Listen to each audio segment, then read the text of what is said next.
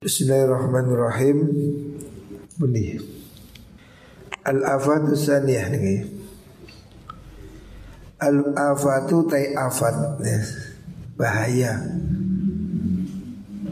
As-saniyatu As-saniyatu kang nomor luru Di antara efek negatif dari pernikahannya Al-afatu saniyah Iku al-kusuru papeko Atau sembrono. Anil qiyami Sangking jumenengi.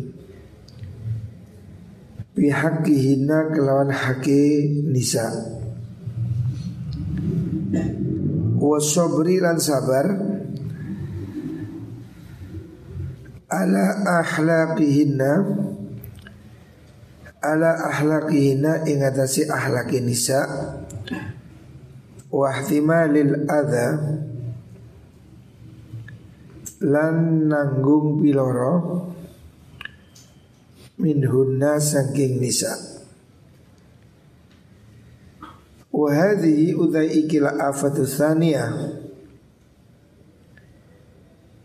Ikudunal ula saandape afat kang kawitan fil umumi ing dalam umumi. Artinya di antara efek negatif dari pernikahan. Kemarin kan ada efek positif. efek negatifnya yang pertama apa? Sulit mencari harta yang halal. Banyak orang karena menikah menjadi ngawur nyambut kai ini tidak tertib ya. Atau dia sembrono cari nafkah dengan cara yang tidak halal. Itu afat yang pertama, negatif dari pernikahan yang pertama. Yang kedua, tidak mampu memenuhi kewajiban ya, tanggung jawab sebagai kepala rumah tangga. Artinya orang kalau menikah tapi dia tidak tanggung jawab ya. Tidak beri nafkah, tidak ngurus, maka dia ini juga berdosa ya. Makanya ini efek yang buruk dari nikah yang kedua. Walaupun yang kedua ini masih di bawah yang afat yang pertama tadi. Fa innal qudrata sudhi kuwasa ala hadza ingati ikilah. Al kusur anil qiyam niku. Iku aisaru luwih gampang minal qudrati saking kuwasa alal ula. Ing afat kang kawitan. Afat yang ula maksudnya yang menjauhi harta yang tidak halal. Wa tahsinul khuluq utawi bagusi akhlak. Ma'an nisa'i serta ni pira-pira wong wadon. Wal qiyam lan jumenengi wal qiyam lan jumenengi bi khududi kalawan pira-pira bagiane tum-tuman nisa iku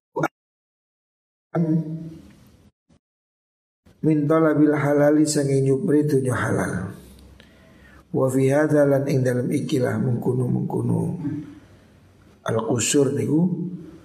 Aidan halimane khotorun utai bahaya. Li annau kana sedri wong. Iku ra'in. Tanggung jawab ra'in niku pemimpin penanggung jawab. Wa mas'ulun dan bakal den takoni an ra'iyatihi saking wong kang den pimpin ra'in kepala rumah tangga ya. Kata Rasulullah Sallallahu Alaihi Wasallam, kullukum ra'in, kamu ini pemimpin, penggembala. Artinya kamu harus tanggung jawab terhadap keselamatan keluargamu. Makanya Allah mengatakan ku anfusakum wa ahlikum nara. jaga dirimu, jaga keluargamu dari api neraka. Kalau seorang suami tidak tanggung jawab, ya, seandainya ada suami tidak memenuhi kewajiban istrinya, maka dia termasuk orang yang me, apa, kewajiban. Waqala sallallahu alaihi wasallam Kafa nyukup bil mar'i iklan wong suci apa ithman tusone Apa yudhayi ayan dan niya-niyakan sopa mar'u? Man ing wong ya'ulu kang dadi batih Maksudnya kang nanggung sopa man ing iyal tidak memperhatikan keluarga itu dosa. Jadi tidak ada bekas anak, tidak ada. Orang kalau punya anak ya harus walaupun mungkin sudah cerai, itu tetap kewajiban menafkahi. Maka apabila ada orang tidak ngurus rumah tangga, ada orang tidak memperhatikan kewajibannya kepada keluarga itu dia berdosa. Kafa bil mar'i ithman. Itu sudah cukup dosanya. Artinya besar. Itu berdosa besar apabila suami tidak tanggung jawab pada keluarga. Nah ini menjadi tantangan orang yang menikah ya. Orang yang punya istri tantangannya satu soal kerjaan yang tidak halal. Yang kedua tantangan untuk tidak apa kalau dia tidak bertanggung jawab memenuhi kewajiban sebagai suami. Warwiyan dan riwayatakan opo andal hariba setuhune wong kang lumah dari tanggung jawab min iyalihi saking keluargani mengkunu al harib iku bimanzilatil abdi ing dalem panggonane kawula al haribi kang mlayu al abiki kang La tukbalu ora den andu saking abad opo salatun salat wala den trimo poso. Hatta yarji'a sehingga bali sapa wong ilahim maring iyal Orang yang lari dari tanggung jawab kepada rumah tangga ya. Orang yang tidak ngurus anak istri. Orang yang membiarkan keluarganya terlantar. Itu hukumnya seperti budak yang minggat dari juragannya. Sholatnya, puasanya tidak diterima. Berat lagi ya. Jadi jangan mikir enak itu ya. Jangan mikir hanya enaknya menikah ya. Resikonya ini Kalau kamu menikah Kamu tidak ngurus istrimu Kamu tidak ngurus anakmu Kok jarnoai Kok tinggal dak Kamu hukumnya sama dengan melarikan diri dari juragan Atau seperti budak lari dari majikan. Sholatnya tidak diterima Puasanya tidak diterima. Oh gak main-main nih berat ya Dosa besar ya Warwiyalan amri Waman tesabani wong iku yak suru Pepeko sebo wong Anil kiyami Saking jumenengi bihaki hina kelawan haki nisa Wa ingkana senajan ono sopaman iku hadirun Wong kang hadir Ataupun kalau itu tidak lari Dia ada di situ tapi gak ngurus ya. Kalau ada suami cuek Bujunis di jarno Yuk gak nyambut kai Yuk gak diurus. Pembiaran kepada istri ya. Dan juga anaknya. Walaupun dia tidak lari Ya ada di situ tapi dia nggak mau ngurusi. Itu sama saja. Hukumnya menelantarkan anak istri itu sama dengan budak yang minggat dari juragan. Artinya tidak diterima sholatnya dan puasanya. Fakat kala teman dawu Allah Ta'ala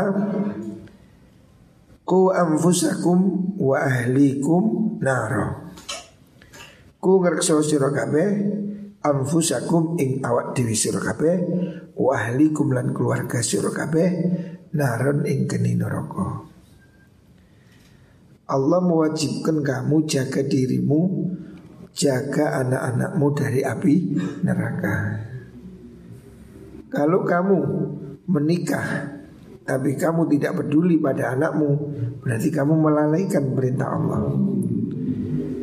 Amarana perintah na ingin Sopo Allah na ingin kita Anak yahum ingin tau ngerekso kita Anar ing hum ing ahli Anar ing neraka kama nakia ke oleh yento kama nako koy oleh napa niku? Ngrekso sapa kita? Anfusana ing biro-biro awak dewi kita. Allah memerintah kita melindungi diri dari neraka. Juga Allah merintahkan kita harus melindungi anak keluarga dari neraka. Wal insanu utai menungso Iku kot juzu terkadang apa sopo insan Anil kiami sanging jumenengi Bihaki nafsihi kawan haki awak diwini insan Kadang diri Sebagian orang menyelamatkan dirinya Ngatur dirinya nggak bisa Apalagi ngatur orang lain. Wa idza nalikane rapi sopaman Tadho afa mongko jadi tikel-tikel. Akan bertikel berlipat. Alihi ingatasi man opal hakku hak wajiban. Wadhafat lan nyenderakan menambahkan. Ila nafsi maring awak dhewe man nafsa ukhra ing awak dhewe wong liya. Wa nafsu tawi nafsu iku ammaratun kang akeh perintah bisui kelawan Allah In surat lamun akeh alaiha ingat si nafsu Opo al hukuku Kasura mongko dadi akeh Opo al amru perintah Bisu ikalawan Allah Ghaliban ing dalam kaprai Umumnya ya Orang ini kalau banyak tanggungan Ini nafsunya semakin jahat. Nafsu ini pada prinsipnya Ammaratun bisu Nafsu seseorang itu bisa mendorong dia berbuat jelek Kalau dia ditekan ekonomi rumah tangga mana bojone telu ya. Bojo siji angel Bojo papat Anak molas Waduh Ini akan membuat dia semakin hidupnya nekat ya. Ngawur gitu Makanya ada ucapan apa ini salah satu penyebab korupsi itu ya poligami itu. Lah bojone akeh biaya hidupnya tambah mahal. Akhirnya korupsi ya. Atau korupsi terus dibuat poligami, podoai. Intinya orang itu kalau banyak beban itu akan mendorong dia menjadi tidak tertib ya. Nafsu ya, manusia ini pada prinsipnya punya nafsu nafsu ini cenderungnya ya nakal. Apalagi kalau ditambah beban berat ya. Istrinya rewel, anaknya nakal, pasti tekanan hidup semakin berat. Nah ini efek dari pernikahan yang buruk di situ. Walidhalika krono mengkuno mengkuno tado afat niku. Iktadara kawi alasan Sopo ba'dhum sebagian ulama Minat taswiji saking rabi. Karena alasan seperti itu Banyak ya sebagian ulama itu tidak menikah. Ada ulama yang menjumblu seumur hidup Sampai ada satu buku khusus daftar ulama jumlu dia ini sampai mati jomblo. Karena apa? Salah satunya dia merasa tidak sanggup menafkahi istri atau tidak sanggup memenuhi kewajiban sebagai suami. Wa qala dawu ba'dhum ana mubtalan binafsi ana utawi ingsun iku mubtala wong kang den binafsi saya ini merasa berat ngurusi awak dewi-dewiku. Fakaifa kaya apa udhifu nambahi ingsun akan ingsun ilaiha maring nafsi nafsan ing awa-awaan ukhra kang. Jadi sebagian alasan kalau ada ulama menjumblu tidak nikah itu sebab dia merasa sulit mengatur dirinya sendiri. Baik segi ekonomi atau kewajiban untuk memenuhi hak-hak istri. Suami istri kan ada hak dan kewajiban ya. Walahunna mithlul ladzi alaihinna bil ma'ruf. Istri ada kewajiban, suami juga ada kewajiban. Kita ini tidak bisa bayangkan cuma hak saja, kewajibannya juga ada. Makanya sebagian ulama ada yang tidak menikah. Saya dulu di pondok ada kiai juga ya. Guru senior di Lirboyo. Sampai hari ini belum nikah. Wis umur pitung puluh atau lebih. Ya ini mungkin alasannya seperti ini. Dia merasa tidak mampu Untuk memenuhi kewajiban sebagai suami Kama kila koi oleh dendawakan Opo? Lai Apa guys Layasa al fa'rah hujuruha. Ulikat al miknasa fi tuburiha. Layasa ora amot al fa'rata ing tikus Apa hujuruha Apa cuhruha lengi tikus. Ini satu kata-kata kata apa Misal Tikus itu tidak bisa masuk ke sarangnya. Ulikot nalikane den gantungaken opo al miknasu sapu fi tuburiha ing dalam tubure fa'rah. Tikus yang kesit lah. Tikus yang kesit. Tapi kalau buntutnya ditaleni sapu ya gak iso kesit. Ayo apa kata mlebu apa kata mlebu lenge sapu ning gandol. Nah ini suatu ungkapan bahwa orang yang banyak beban itu akan kesulitan. Ibaratnya tikus walaupun kesit tapi kalau buntutnya digandoli sapu ya bisa melayu. Orang ini bisa jadi seperti itu ya. Rumah tangga ini tapi tidak tentu ya Tapi kamu jangan jadi takut kok Terus Fadli Karapi Nama bongkeng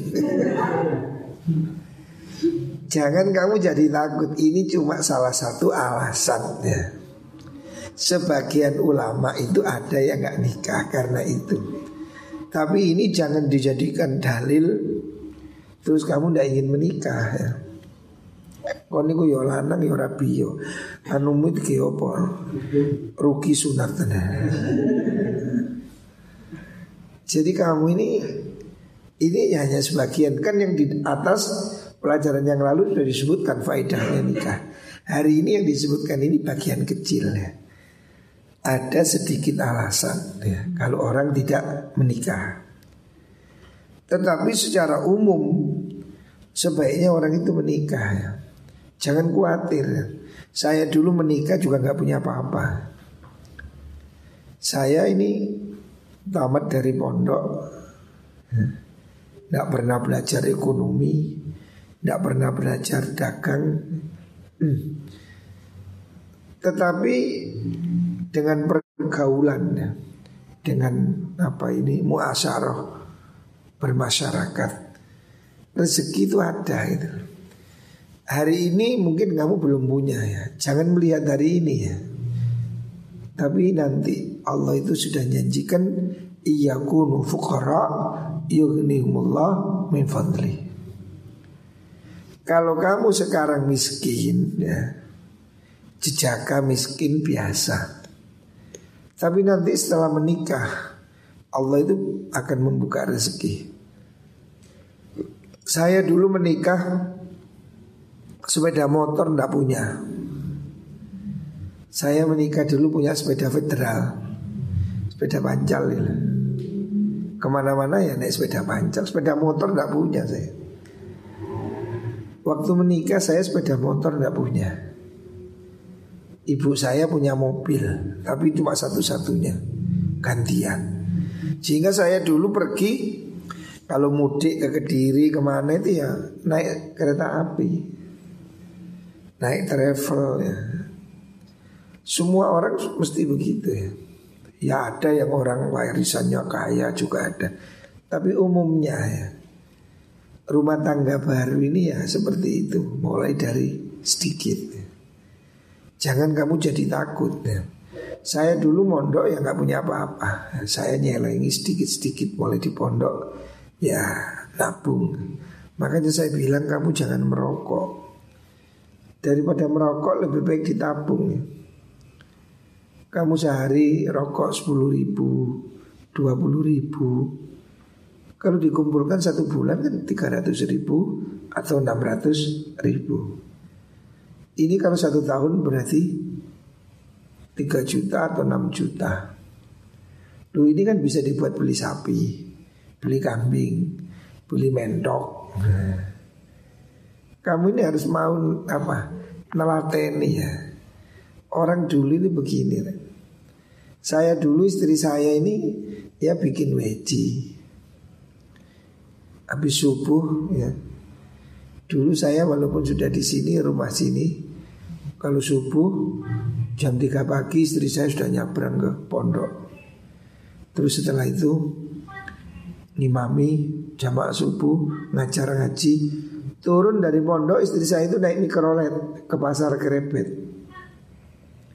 Beli pindang beli tempe beli sayur pulang dimasak. Sebagian dijual ya mulai dari sedikit ya. jadi kamu jangan takut memulai dari nol saya dulu ini mulai dari sedikit sekali ya. Istri saya ini jualan nasi, jualan weci, jualan tempe, jualan datar, jualan lauk di pondok. Makanya saya ini sangat menghargai apa ekonomi. Maka saya kan kalau lihat dapur barang dibuat-buat itu saya marah. Karena saya ini sudah merasakan bagaimana orang memulai hidup dari nol, tidak punya ya sekarang ini kan saya lihat kamu cenderung boros. Nasi sisa dibuang. Mestinya kan dipikir oh digoreng apa Dulu saya selalu begitu. Nasi sisa kemarin besok pagi digoreng. Hampir setiap pagi makan nasi goreng. Karena nasi kemarin besoknya digoreng. Duh, kebiasaan seperti itu yang akan menolong kamu. Kalau kamu biasa makan enak, ngopi, merokok, Terus apa yang terjadi kalau kamu kerjanya tidak mapan? Kamu harus menyadari mulai sekarang ya. Jangan biasa hidup mewah. Ini yang akan membuat kamu menderita. Kamu harus siap miskin. Kalau kaya alhamdulillah. Jangan siap kaya. Siap kaya, melarat, stres kan. Makanya santri diajari tidur di ya karpet. Tidur kasur nyenyak. Nah, biasa turu kasur, turu ke karpet, masuk angin, linu, encok. Masuk ya ini biasa manja. Kamu jangan memanja hidupmu. Anak-anakmu juga begitu. Saya ini tidak mau ngajari anak saya mewah. Anak saya laki-laki semua nggak bisa nyupir. Padahal sejak kecil mereka saya sudah punya mobil. Alhamdulillah saya ini mulai tahun 99 sudah beli mobil baru. Saya menikah tahun 95. Tahun 99 saya sudah beli mobil baru. Sampai hari ini. Tapi anak saya tidak ada yang bisa nyupir. Tidak ada. Memang saya tidak mau ngajari mereka nyupir. Karena saya tidak mau mereka jadi mewah. Mana lihat kamu anak saya merokok enggak? Coba Yono irungi kayak tumang. Pas Nora ini kalau ya. Lihat anak saya laki-laki semua itu mulai yang barat nomor satu, nomor dua, nomor tiga, tidak ada yang merokok. Dan saya tidak mau ngasih uang rokok. Jadi kalau saya ngirim saya bilang uang ini tidak boleh buat beli rokok, boleh buat makan. Anak saya mana ada yang ngerokok? Tidak ada. Tidak ada yang bisa nyupir. Padahal mereka sejak kecil saya sudah punya mobil. Mulai tahun 99 saya sudah punya mobil baru. Sampai hari ini saya selalu ganti mobil baru. Anak saya nggak ada yang bisa nyupir. Karena saya tidak mau ngajari mereka hidup mewah ya. Anak-anak kita harus diajari hidup prihatin. Anak saya di pondok juga sama tidur di karpet seperti itu. Ini harus diajarkan ya, kemandirian ini harus diajarkan supaya nanti kamu siap rumah tangga ya. Kamu harus sudah menghitung masa depanmu mulai hari ini. Salah satunya itu jong rokok. Nip, rumah nopo ini. Siapa sih ngerokok ya? Jangan merokok kamu itu. Tiru anak saya itu. Anak saya tidak ada yang merokok. Eh? Bapakmu lu di timbang aku. Ayo. Ayo banding lah. Anakku lu tidak ngerokok. Kau ini tak delok. Bapakmu macul anak yang ngerokok. Itu kamu itu menghisap keringatnya bapakmu. Ya. Dosa itu. Tidak boleh. Nanti kalau kamu kaya raya Rokok setino 10 pak Orang bulu pak ya gak apa-apa Tapi kamu harus bisa Menghidupi dirimu sendiri Wakadhalika kaya mengkuno-mengkuno Ba'dul ulama Iktadaro Gawe alasan Maksudnya membuat Satu alasan Untuk tidak menikah Sapa Ibrahim bin Adham Kiai Ibrahim bin Adham rahimahullah taala. Wa qala dawu sapa Ibrahim la aghurru imra'atan bi nafsi wa la hajata li fihin. La ghurru ora bujuk ingsun imra'atan ing wadon bi nafsi kan awak ingsun. Wala hajatan lan ora no hajat iku mawujud li kedua ingsun. Bihinna kelawan mengkono imra'ah atau nisa' Ibrahim bin Adham ya seorang wali terkenal. Beliau juga nggak nikah. Alasannya apa? Dia tidak ingin membuat wanita tertipu. Jangan sampai wanita ini naksir saya karena penampilannya kiai, tapi ternyata saya tidak bisa memenuhi kewajiban saya pada mereka. Ai minal itu kesi sanging jumenengi pihak kihina kelawan haki nisa. Wa taqdinihinna lan ngemong ya ma, apa merawat ya hadhana itu merawat ing nisa. Wa imta ini nalan nyenengaken ing nisa. Wa ana ta ingsun iku ajisun apes anu sange mengkono qiyam. Ibrahim bin Adham tidak menikah karena dia merasa tidak bisa membahagiakan istrinya. Ya mungkin dia punya sesuatu hal ya atau baik segi finansial ataupun dari segi apa fisik gitu. Artinya dia memang memilih tidak menikah. Alasannya takut mengecewakan perempuan. Ini wali. Kak koyok kon malah tampil supaya menipu perempuan. Guayai cek meyakinkan supaya dai nyile, sepatu nyile, supaya kita suki. Ini banyak ini. Ada Joko-Joko Koboi-koboi kampung ini Gaya ya. Sepatu nyili Jaket nyili Sandal nyili Kaos nyili Dijaluk itu mutuh Penampilan lebih-lebihkan Kalau Ibrahim bin Adham malah tidak mau Kiai Ibrahim bin Adham malah tidak mau kelihatan itu dan dia malah dia memilih tidak menikah supaya apa? Karena dia merasa tidak mampu memenuhi keinginan para perempuan. Ini wali gimana ya? Wakana lan ono sapa Ibrahim iku ya ulu. Ya ulu dawu sapa Ibrahim bin Adam. Lau kuntu lamun ono ingsun iku aulu nanggung ingsun dajajatan ing PT lek aku ngingu PT ae PT jago maksudnya lahif tu mongko wedi ingsun an asira ing yen dadi ingsun iku jaladan apa maknanya jaladan? An as an asbira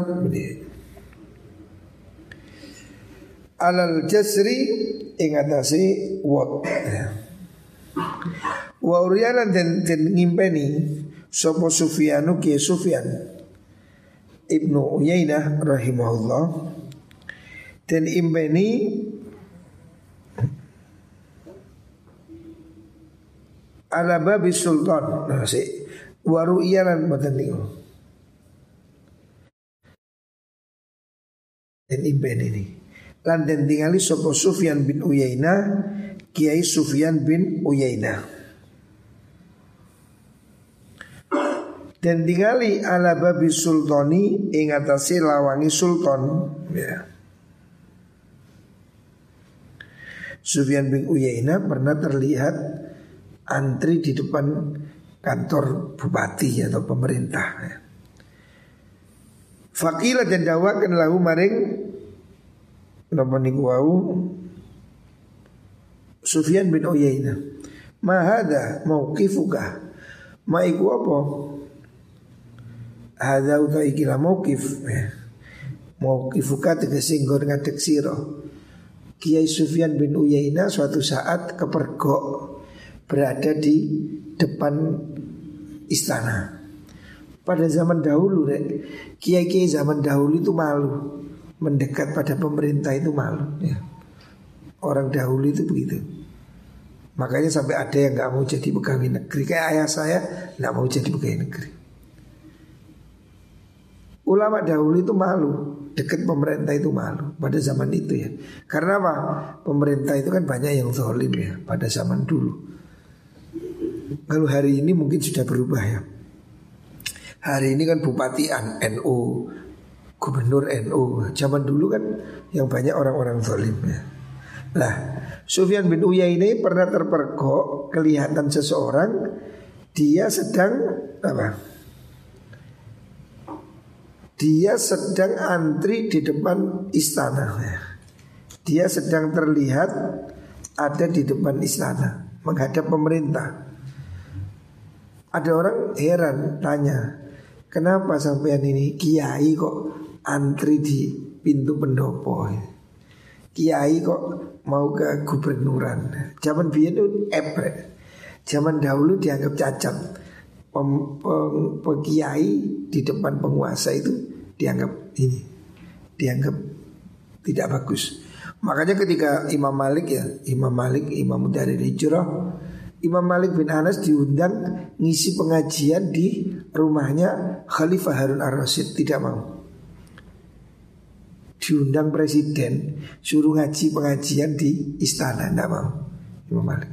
Dia mengatakan al ilmu yukta walayati ilmu itu didatangi ya bukan datang sendiri ya. Menurut Imam Malik begitu jadi Imam Malik ini gengsi tidak mau diundang pemerintah datang ke istana. Dan ketika Harun ar-Rasyid datang ke Medina ziarah Nabi Sowan Imam Malik Imam Malik tidak berdiri dari tempat duduknya. Jadi dia itu ulama yang luar biasa wibawa. Jadi Imam Malik duduk di kursi seperti raja Khalifah, presiden duduk di bawah Seperti santri. Imam Malik tidak mau berdiri menghormat Hebatnya Imam Malik ya. Jadi ulama zaman dahulu itu hebat ya Gak, gak kacangan Gak didik-didik proposal Jangan biar nih ngoten. Lah, ketika Sufyan bin Uyainah ditanyai, "Kenapa Anda kok antri di depan pendopo gini?" Faqala, "Wa hal ra'aita iyalin aflaha?" Fal ra'aita ono to ningali sira iyalin ing wong kang duweni keluarga aflaha kang bejo sapa Zaiyal ya. Jadi Sufyan itu merasa malu Ya orang kalau punya tanggungan mana bisa dia hidup bebas kira-kira begitu. Artinya dia ada butuh pada pemerintah. Ya butuh sesuatu. Padahal bagi sebagian ulama pada zaman dahulu itu dianggap ebre. Imam Ghazali sendiri mengkritik keras ya. Kalau ada kiai kok sering ke pendopo itu dianggap celah ya. Karena apa? Dianggap bersekutu dengan kezaliman. Karena penguasa-penguasa ini ya zaman dulu Musaiki yang buat teman-teman bu apa Zaman dulu itu penguasa itu dianggap simbol kezaliman Makanya ulama-ulama dahulu itu tidak mau mendekat Syekh Qadir Jailani dalam manakib disebutkan Syekh Qadir Jailani tidak mau dikasih harta oleh sultan. Sampai ada raja datang pada Syekh Qadir maksoh ya. Minta supaya sedekahnya diterima ya. Supaya diterima ya. Dan Syekh Qadir Jailani ini didatangi raja dibawakan emas berkarung-karung disuruh pulang tidak mau hingga rajanya ini nangis ngemis malah. Sabdul Qadir saya mau nopo niku jenengi? Sodako terimalah saya mau memberi sesuatu untuk Tuhan. Ya. Syabdul Qadir dipaksa disuruh nerima. Syabdul Qadir tidak mau Tapi karena rajanya ini maksa Presidennya ini maksa Abdul Qadir disuruh ngambil karung yang paling besar. Mana emas satu karung yang paling gede bawa sini. Ketika karungnya itu diambil, langsung sama si Abdul Qadir karung dipeluntir mengalir darah. Abdul Qadir itu jangan salahkan saya kalau saya tidak mau hartamu. Ini duitmu kan hasil dari nginjak rakyat, nyesep darahnya rakyat. Ya pajak-pajak yang mahal itu. Masih Abdul Qadir tidak mau. Kiai Hamid juga begitu. Kiai Hamid Pasuruan dulu diberi duit pemerintah tidak mau. Jadi orang dahulu itu hati-hati seperti itu. Lah Sufyan bin Uyainah ya ketika suatu saat dia sedang ketemu kepergok antri di pintu pendopo pemerintah. Ditanya kenapa anda kok di sini? Dia bilang ya, kamu tahu orang punya keluarga nggak punya butuh gitu loh. Artinya dia juga mengakui dia ada perlu sama pemimpin. Ini sebagai ungkapan apa? Malu gitu loh. Kepepet ini Terpaksa ya. Tapi ulama pada zaman dahulu itu memang nggak suka datang ke pemerintah. Tapi pemerintah pada zaman itu sangat menghormati ulama. Makanya raja-raja pada zaman dahulu itu memberi hadiah upeti apa biaya hidup. Seperti Damaskus pusat-pusat ilmu itu kan maju. Karena rajanya memang berinisiatif memberi insentif memberi uang agar para ahli ilmu itu konsentrasi. Cukup. Nggak sampai minta gitu loh. Nah saya ini kok kiai nang pendopo ya, kayak ngono gak ditekakno ya dicukup dewi. Nah zaman biar kan rojone sing ngirim. Zaman saiki rojone gak ngirim ya. Disengke parah nih. Maka saya kadang melihat isin. Saya itu diundang ke pendopo kabupaten itu jarang datang. Tidak hampir tidak pernah. Ya jarang datang. Malu saya itu. Saya lihat di pendopo kalau ada undangan wabe kiai teko kabeh. Mangan antri ngono aku isin. Kadang wae mangan tak tinggal ningkri. Tuku nang warung enak. Lah malu saya lihat orang Suruh antri piring Pokoknya ada panti asuhan. Gengsi. Saya itu udah berkali-kali diundang buka bersama diundang, Saya hampir enggak Juara. Datang. Bertahun-tahun ini saya enggak pernah ikut. Bagi saya itu gengsi. Tuku Dewi Song Seandainya itu ya lebih baik gitu. Tapi bukan berarti tidak boleh dekat pemerintah ya. Kalau tujuannya untuk amar ma'ruf nahi mungkar ya boleh-boleh saja. Ya. Nah, kalau pemerintah nggak diingetin, siapa yang ingetin? Ya kita harus ada yang di situ. Ya. Pemerintah ini juga harus diisi orang-orang Islam ya. Tapi jangan semua di situ gitu loh. Ojo rebutan kabeh nang gunung harus ada lah yang menjaga, yang independen ya. yang menyuarakan kebenaran. Sebab orang ini kalau sudah terlalu dekat dengan penguasa, sulit menyampaikan yang benar ini sulitnya. Hari ini loh ada rame RUU apa HIP, kurung enggak kan? Monggo tulisan Kim tayo karo HIP ya. Haluan ideologi Pancasila. Banyak yang sudah gak peduli. Tapi ada juga yang masih, oh ini tidak boleh. Ini karena tak tidak masuk. Oh karena ini ekasila itu begini ya. Masih ada yang independen. Tapi ada yang wis mau jaris, monggo, monggo, monggo. Yang penting ditum, nah itu. Ini bahaya ini. Harus ada yang independen ya. Ulama ini bukan bebek ya. Harus ada yang menyuarakan kebenaran. Tentu dengan bahasa yang baik ya. Tidak perlu demo-demo di jalan-jalan misu-misu itu tidak bagus. Sampaikan kebenaran dengan cara yang tidak perlu maki-maki, tidak perlu misu-misu ya. Harus ada yang mengingatkan pemerintah. Kata Rasulullah Sallallahu Alaihi Wasallam, Afdhul jihad kalimatu hakin inda sultanin jairin. Jihad yang terbaik itu menyampaikan kebenaran kepada pemerintah yang menyimpang, yang salah. Harus ada ya. Jangan apa kata bos, asal bapak senang tidak boleh. Ulama harus menyuarakan kebenaran, tapi dengan cara yang benar. Nah ini bedanya. Gak perlulah memurtad-murtadkan, tidak boleh mencaci maki ya. Sampaikan dengan baik ya. Kita punya DPR, kita punya sampaikan.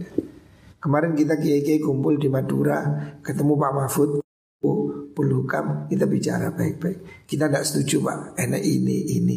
Itu kan bagus. Jadi boleh orang mengkritik pemerintah itu boleh, tapi dengan cara yang benar itu Tidak harus misu-misu di jalan, terus apa membuat huru hara ya kekacauan tidak bisa diselesaikan dengan kekacauan. Nah, makanya ini, nah ini perlulah ya kita ini amar ma'ruf nahi mungkar. Ya. Oh tadi ada mana yang kurang? Anasiro jaladan ya. Jaladan artinya anu orang yang terkena pukulan gitu lah, jaladan. Jadi orang yang dipukul ala cisri ing atas siwot. Maksudnya tadi Ibrahim bin Adham mengatakan saya ini ngingu PT gak wani gitu. Pemane ngingu bojo. Ngingu PT loh aku wedi bui malaikat gitu lah. Artinya saya khawatir ngingu ayam aja nggak tak kasih makan, nggak tak kasih minum sampai mati, saya besok akan dipukuli oleh malaikat. Saking hati-hati ini maksudnya. Jadi Ibrahim bin Adham mengatakan saya tidak menikah karena saya tidak mampu memenuhi hak istri. Jangankan melihara istri, melihara ayam saja ya, saya takut dipukuli malaikat. Jadi ngimu petik bareng tanggung jawab. Sul nanti Samsul. Petik gue juga dipakani kon dosa. Ingon-ingon kudu kau sul. Dosa. Kata Rasulullah sallallahu alaihi wasallam, "Dakhalatil mar'atu an-nar fi hiratin." Ada orang perempuan masuk neraka gara-gara kucing. Loh, kucing bisa ngelebok nang neraka loh, hati-hati. Pitik termasuk. Artinya siapa pun yang punya kewajiban harus memenuhi hak ya. Kalau kamu ngingu kucing, ya kudu dipakani. Kalau tidak, lepaskan. Ya.